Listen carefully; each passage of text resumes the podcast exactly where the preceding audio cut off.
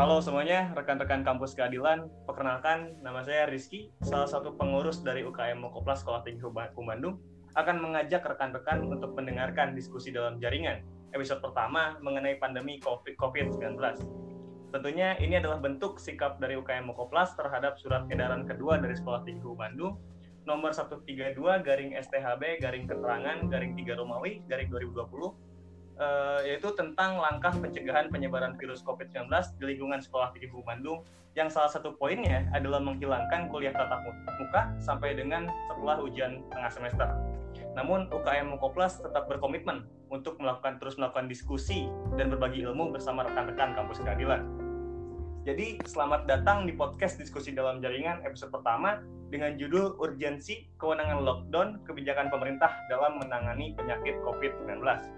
Saat ini saya telah terhubung dengan dua pengurus lainnya, yaitu Darren Reinhardt selaku manajer dari Departemen Discussion dan Yohana selaku sekretaris dari UKM Mokoplas. Mungkin boleh saya hai dulu pada rekan-rekan Kampus Keadilan dari narasumber.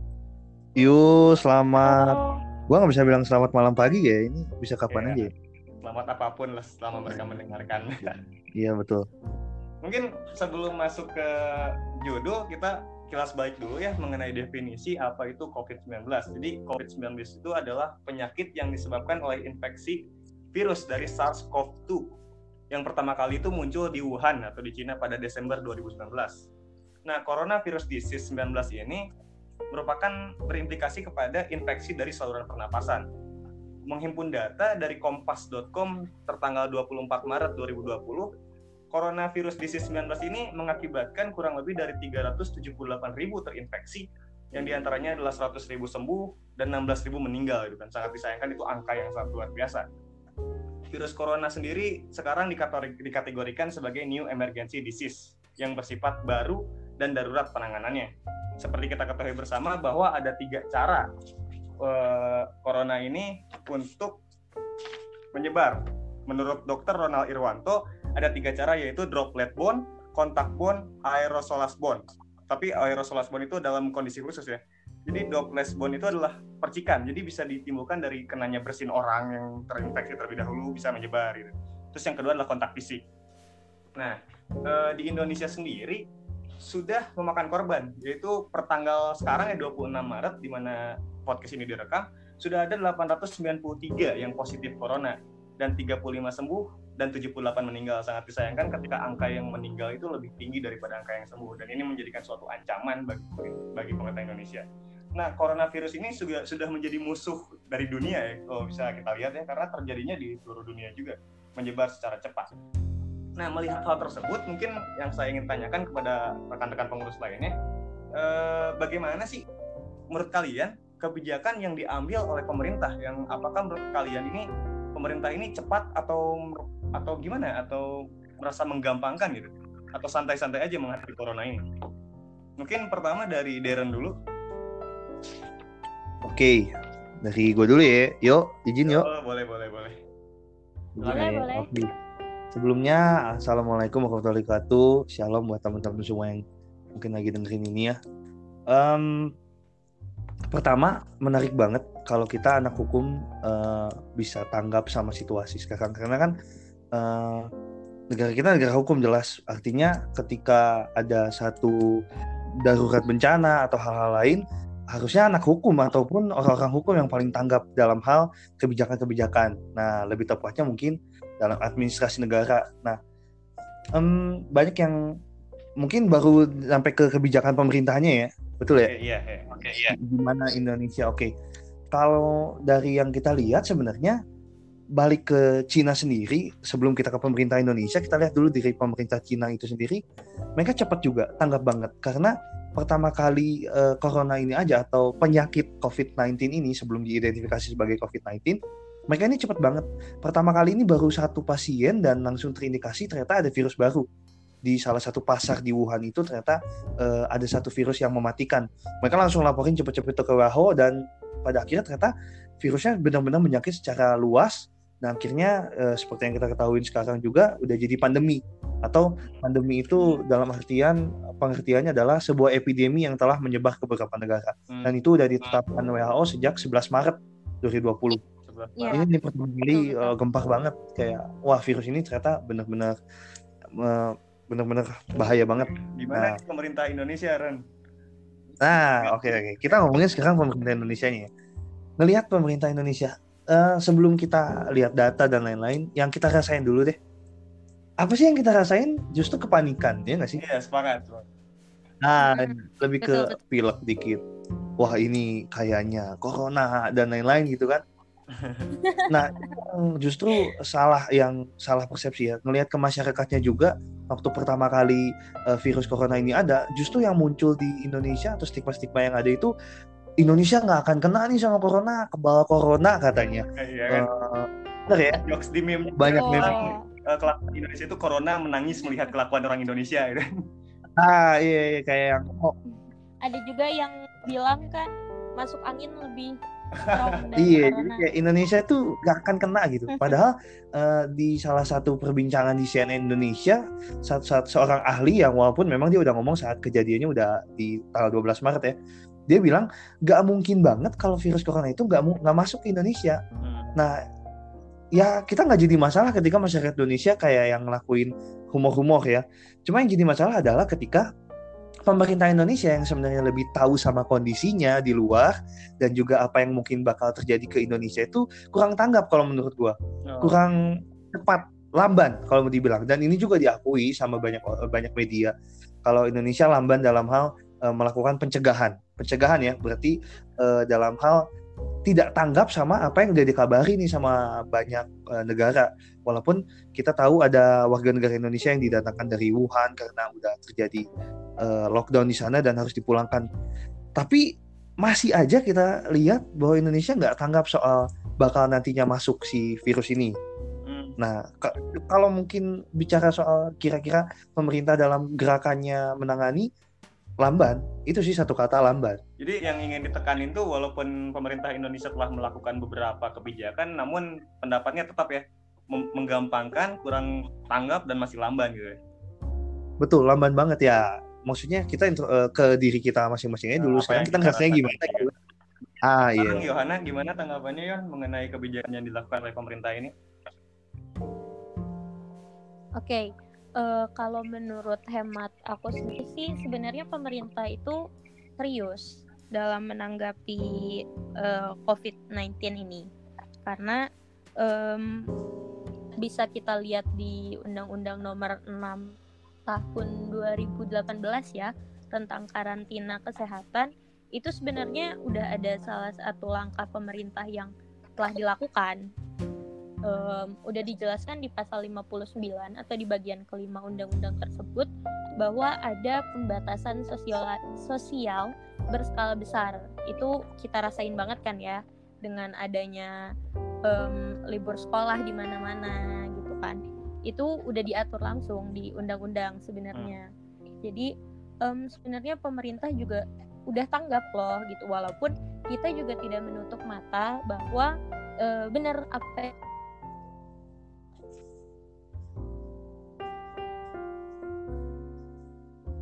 virus ini. Oke. Kepotong nggak sih suaranya? Kepotong. Kita juga udah mulai baik pemerintah pusat maupun pemerintah daerah udah mulai mengeluarkan regulasi-regulasi terkait si COVID-19 ini. Jadi justru kalau menurut aku pemerintah juga cukup serius menanggapi ini. Mereka berani mengambil resiko di tengah permasalahan-permasalahan yang di Indonesia, mereka berani untuk melakukan pembatasan di Indonesia. Tapi boleh nggak sih gue nimbal itu yang tadi diomongin? Boleh nggak sih? Dilurusin dulu ya. Jadi ini menarik ketika Darren sama Yohana itu berbeda pandangan. Ketika Darren tadi bilang pemerintah itu terlalu menggampangkan, kurang tanggap dan lamban. Tapi menurut Yohana, pemerintah sudah serius dengan melaksanakan Undang-Undang Nomor 6 tahun 2018 dengan adanya social distancing. Disclaimer sedikit bahwa social distancing ini sebenarnya sudah diganti diksinya oleh WHO menjadi physical distancing dengan maksud untuk mencegah itu tidak perlu untuk memutuskan silaturahmi mungkin kayak gitu. Terus pemerintah juga katanya melakukan regulasi yang tepat. Nah mungkin Darren ingin menanggapi dari segi mananya, Ren?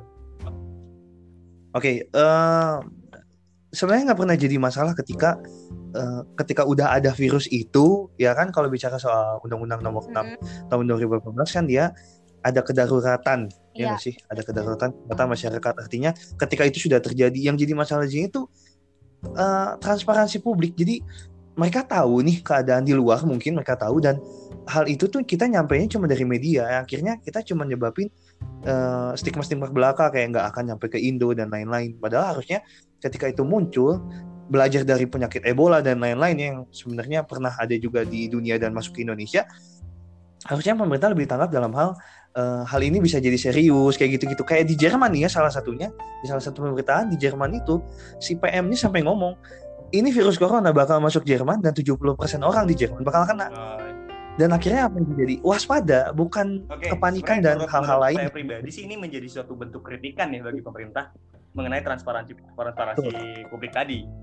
Tapi mungkin menjadi politik juga ketika mungkin kesehatan di Indonesia ini tidak memumpuni untuk memprediksi seperti Jerman. Mungkin itu menjadi polemik bagi pemerintah sekarang.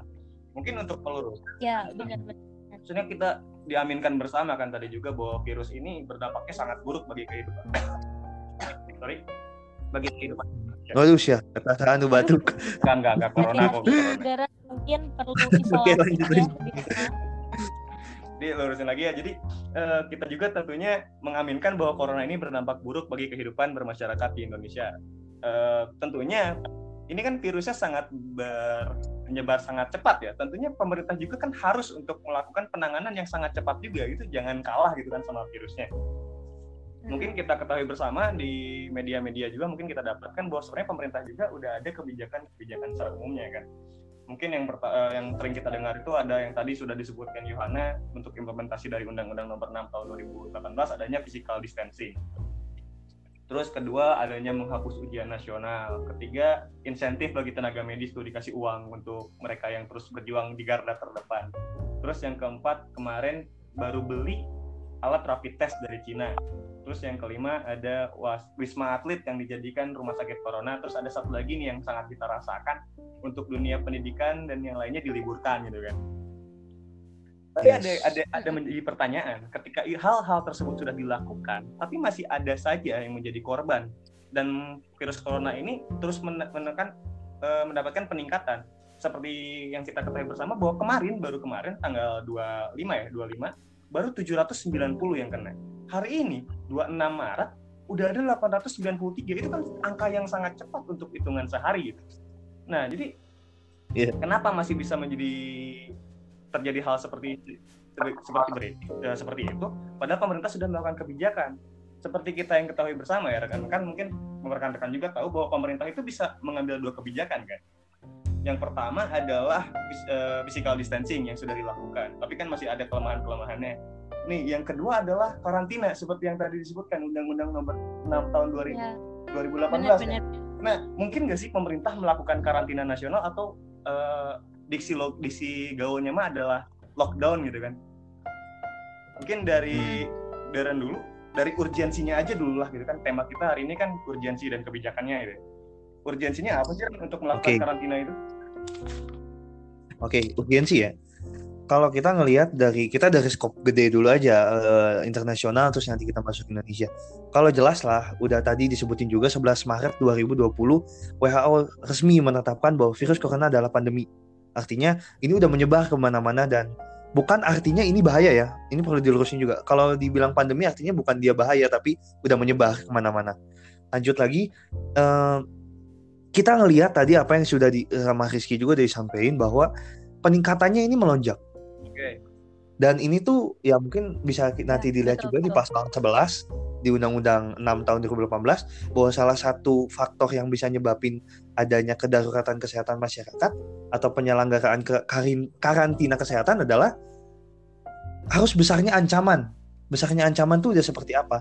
Dan ini pasti besarnya ancaman, walaupun kita nggak tahu risetnya seperti apa. Tapi kalau kita ngelihat sebagai masyarakat sendiri, ini melonjak terus-terusan, jangan sampai kita nanti jadi ke Italia. Banyak yang banget yang ngomong kayak gitu. Betul. Jangan sampai kita nanti jadi Italia kedua dan lain-lain. Nah, betul. Jadi emang ya urgensinya di situlah ya salah satunya. Dan kalau ngomongin urgensi, cukup dengan dua hal itu dan juga rasa psikologis masyarakat kita yang udah ngerasa bahwa ini bahaya untuk beberapa kalangan ya, yang lain kan masih nongki, masih nyantuy nih. Ya, beberapa kalangan juga merasa ini darurat. Ya tentu urgensinya begitu tinggi kalau ditanya apa urgensinya. Oke. Itu sih kalau dari gue. Mungkin mau nanggapin boleh kalau mau nambahin silakan. Nggak nambahin sih, lebih ke nanggapin sebenarnya. Silakan aja. Bener banget sama yang diutarain Darren dari tadi. Kalau misalnya kita tuh memang urgensinya cukup besar dalam menanggapi, apalagi sampai harus lockdown ya. Oke. Dan sebenarnya di sini kita, menurut pribadi saya ya, orang Indonesia tuh saat ini belum bisa untuk cuman dikasih himbauan dan ajakan gitu. Memang pemerintah harus bertindak cukup tegas, karena walaupun telah dilaksanakan pembatasan sosial, kayak yang tadi dikasih tahu sama Darren, masih banyak yang kongkol-kongkol, yang nongkrong-nongkrong. Apalagi kita lihat, di ini ya, di berita kalau waktu sekolah diliburin tuh malah pada ke puncak, pada ke Ancol gitu kan. Liburan. Malah liburan gitu. Dan kita juga tidak menutup fakta, di sekitar kita pun banyak gitu yang masih libur nih gitu. Libur, yuk cabut gitu kan. Jadi memang perlu ketegasan pemerintah, karena gimana ya, sebagaimana yang dibilang sama Lauren Friedman ya. Boleh ya Pak? Itunya ya kan, bahwa legal culture-nya juga harus mendukung dari semuanya itu. Dan mungkin culture-nya Indonesia itu belum bisa lah untuk cuman menjadi sebuah himbauan atau ajakan. Mungkin kita bahasnya per poin aja dulu ya. Tadi kan poin yang kita tekanin itu urgensi ya. Jadi katanya menurut Darren urgensinya itu adalah bisa dilihat dari WHO per 11 Maret mengenai ini sudah jadikan pandemi kan. Terus kedaruratan yang dirasakan masyarakat berdasarkan ancaman. Tentunya ancaman ini sangat besar kan, seperti yang kita ketahui bersama bahwa datanya juga menyebutkan sudah 893 yang kena gitu kan. Dan 78 orang meninggal, itu bukan angka yang sedikit untuk virus-virus seperti ini. Nah, mungkin urgensi ini didukung juga dengan adanya pernyataan dari BNPB yang menyebutkan bahwa pandemi corona ini atau COVID-19 ini sudah menjadi bencana alam non-alam. Itu sudah ditentukan oleh BNPB. Jadi mungkin ini sudah memenuhi urgensi dari melakukan lockdown ini ya. Mungkin masuk sekarang ke kebijakan. Mungkin Yohana bisa menjawab mengenai kebijakan ini, kewenangan siapa sih untuk melakukan? Sorry, boleh namain dikit nggak soal urgensi? Ini ditutup kan urgensi? Dikit aja ya. Bicara soal urgensi ya. Dikit soal urgensi. Soalnya nambahin cuma beberapa data aja, kayak Indonesia secara sosiologis ya. Indonesia tuh masih agak sungkan untuk tidak melakukan kontak fisik, ya nggak sih? Maksudnya kayak kita, jadi kayak apalagi nggak apa-apa lah, aman salam aja.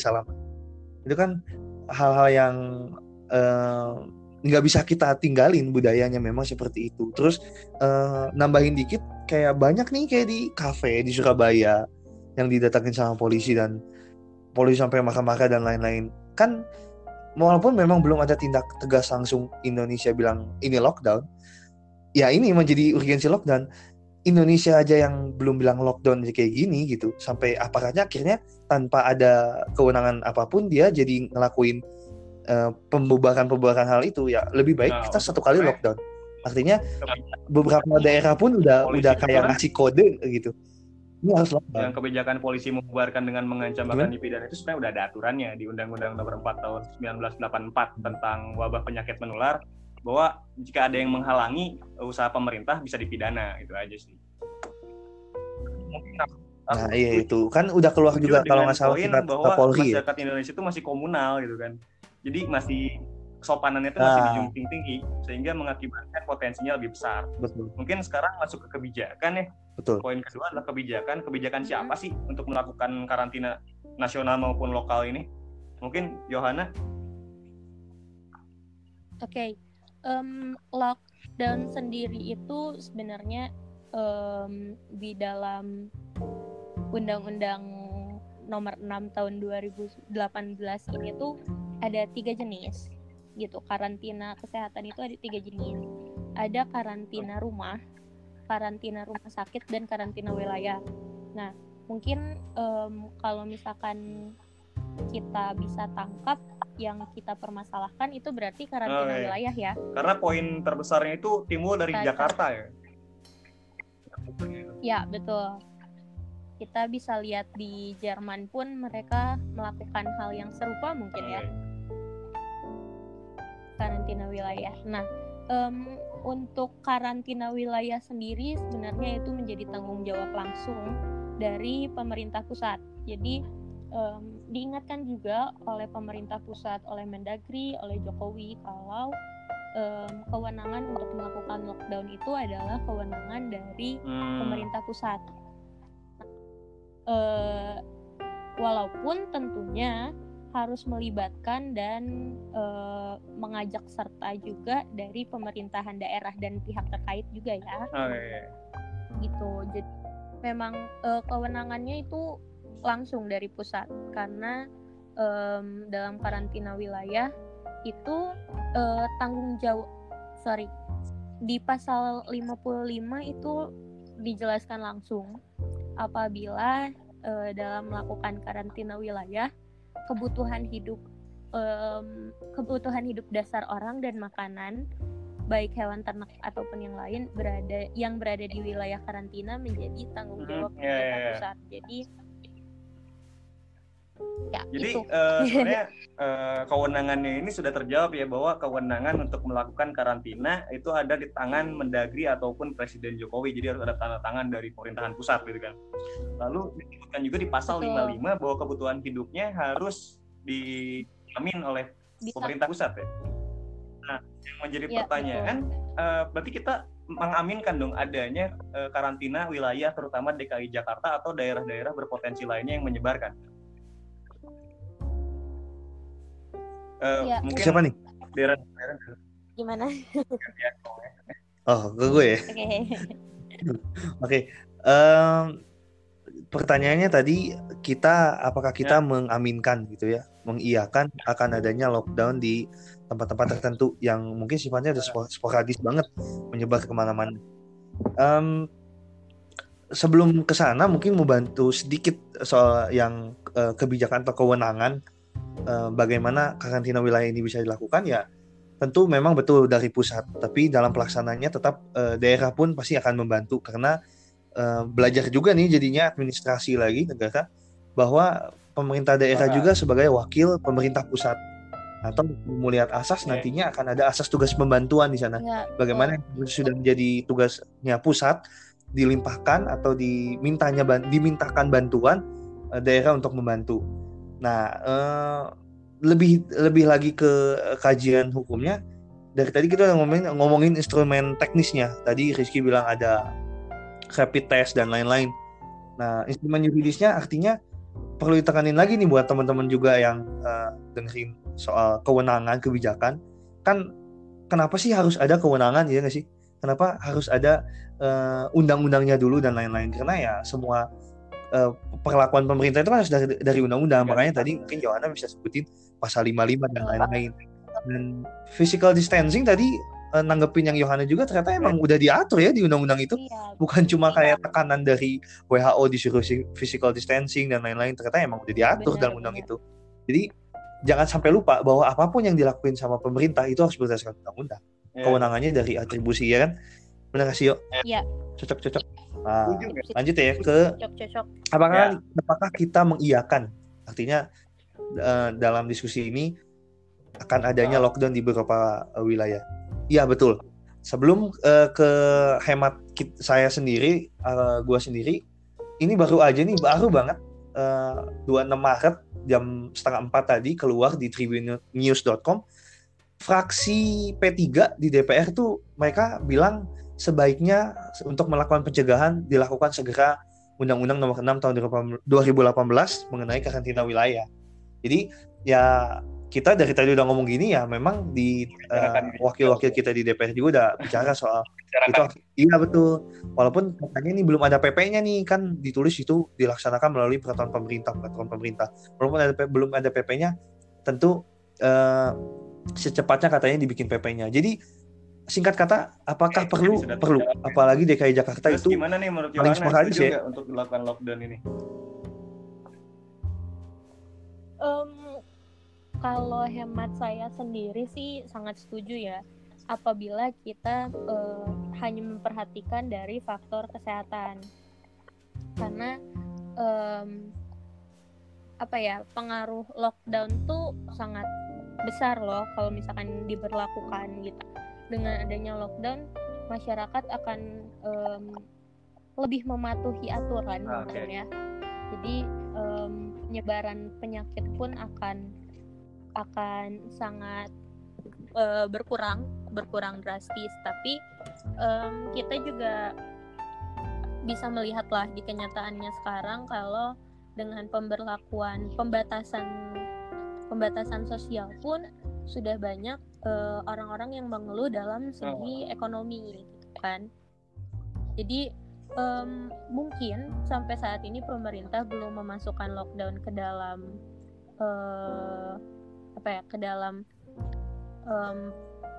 kegiatan mereka gitu ya.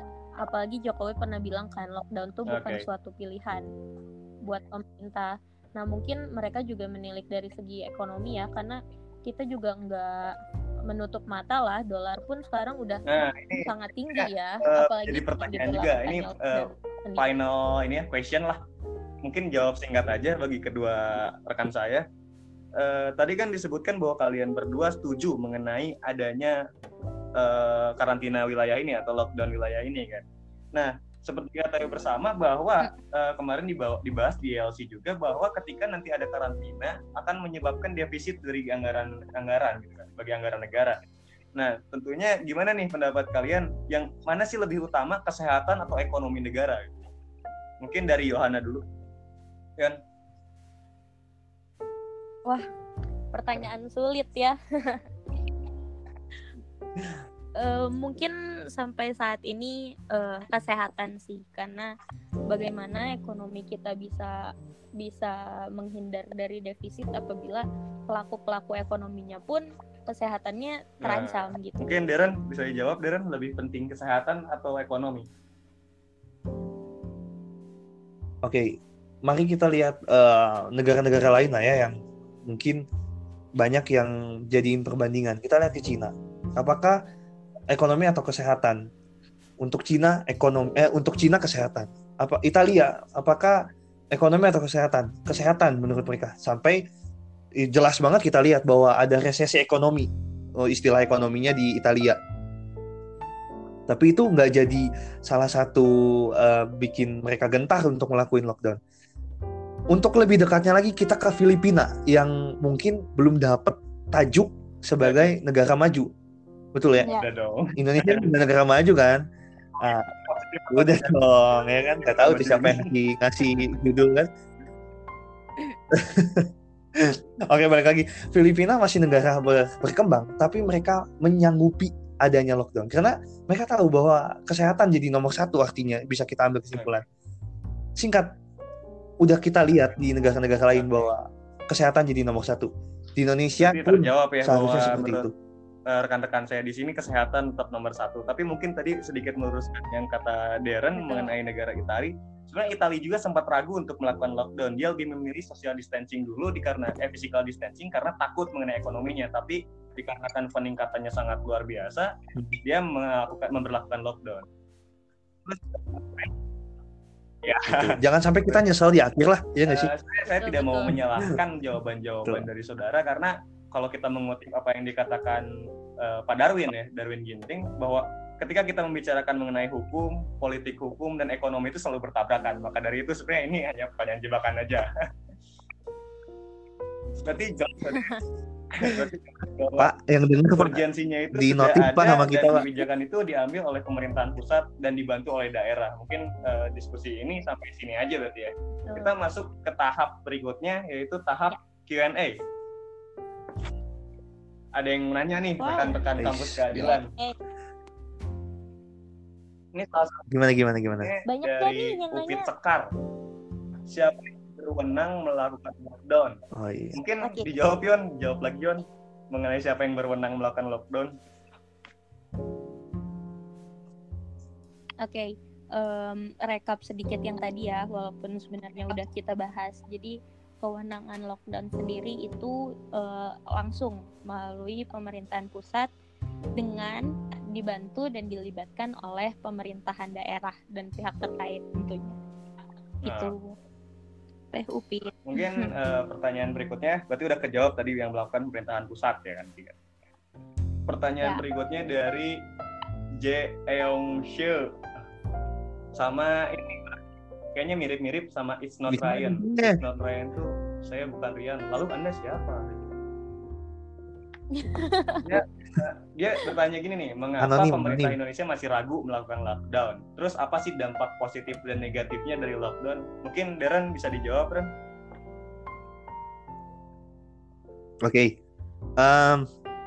Ya untuk mungkin dampak positif negatifnya dulu ya. Kalau untuk ragu dan tidak ragu, nanti kita lihat di dampak negatifnya. Dampak positif dan negatif kalau menurut CNN Indonesia, bahwa dampak positifnya yang selama ini dirasakan oleh negara-negara lain dan juga yang udah pernah lakukan lockdown adalah pertama, penyebaran virus memang betul-betul terkarantina, betul-betul bisa dilakukan dengan baik.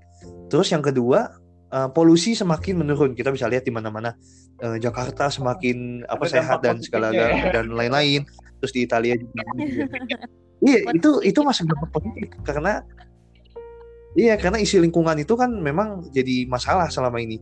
Dan banyak yang dampak positifnya cuma dua itu kan, kalau itu misalnya. Salah satu cara bumi menyembuhkan diri. Emang indie banget. Itu ya.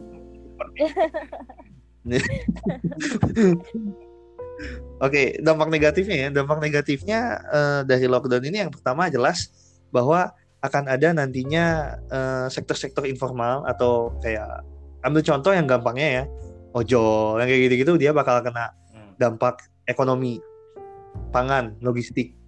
Nah itu pasti, dan itu sih yang jadi sasaran isu utama ketika nantinya lockdown itu terjadi. Dampak negatifnya itu, kenapa pemerintah masih ragu ya, kita bisa lihat dampak negatifnya berarti itu yang mereka soroti selama ini dan mereka lagi mungkin persiapkan ya, karena nggak menutup kemungkinan nanti Indonesia bakal ada lockdown. Terus pertanyaan berikutnya dari Elis Fedora. Oke Elis nih, mungkin nanya sebenarnya lockdown di situasi kayak gini urgent banget atau enggak? Hehe, makasih Min. Mungkin ini masih lanjutan dari jawabannya tadi Ren, mungkin dilanjutin aja. Lanjut ya. Urgensi. Di mana-mana sampai yang emang bener-bener tahu lockdown aja udah ngomong gitu ya. Lockdown. Lihat aja di komen di mana-mana tuh aja ya lockdown. Mau posting apa juga mintanya lockdown ya. Itu secara maksudnya masyarakat Indonesia aja udah bilang gitu.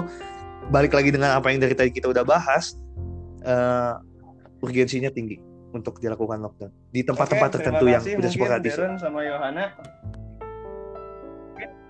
Closing sama-sama. Jadi virus COVID-19 ini bernyebar secara cepat. Tentunya pemerintah harus lebih cepat daripada virus itu kan, untuk melakukan pencegahan dan penanganannya. Lalu mungkin apa sih kekurangan dan kelebihan dari physical distance sama namanya lockdown? Kalau menurut Fuad Bawazir, mantan Menteri Keuangan, dia bilang bahwa kalau misalnya social distancing itu mahal di akhir, kalau misalkan lockdown mahal di awal, dia bilang kayak gitu. Jadi maksudnya yang saya tekankan adalah maupun physical distancing maupun lockdown ada kekurangan dan kelebihannya. Mungkin gitu aja. Jadi untuk penutupnya mungkin tak banyak yang dapat kami sampaikan. Semoga diskusi dalam jaringan episode pertama ini memberikan ilmu dan wawasan bagi kita semua.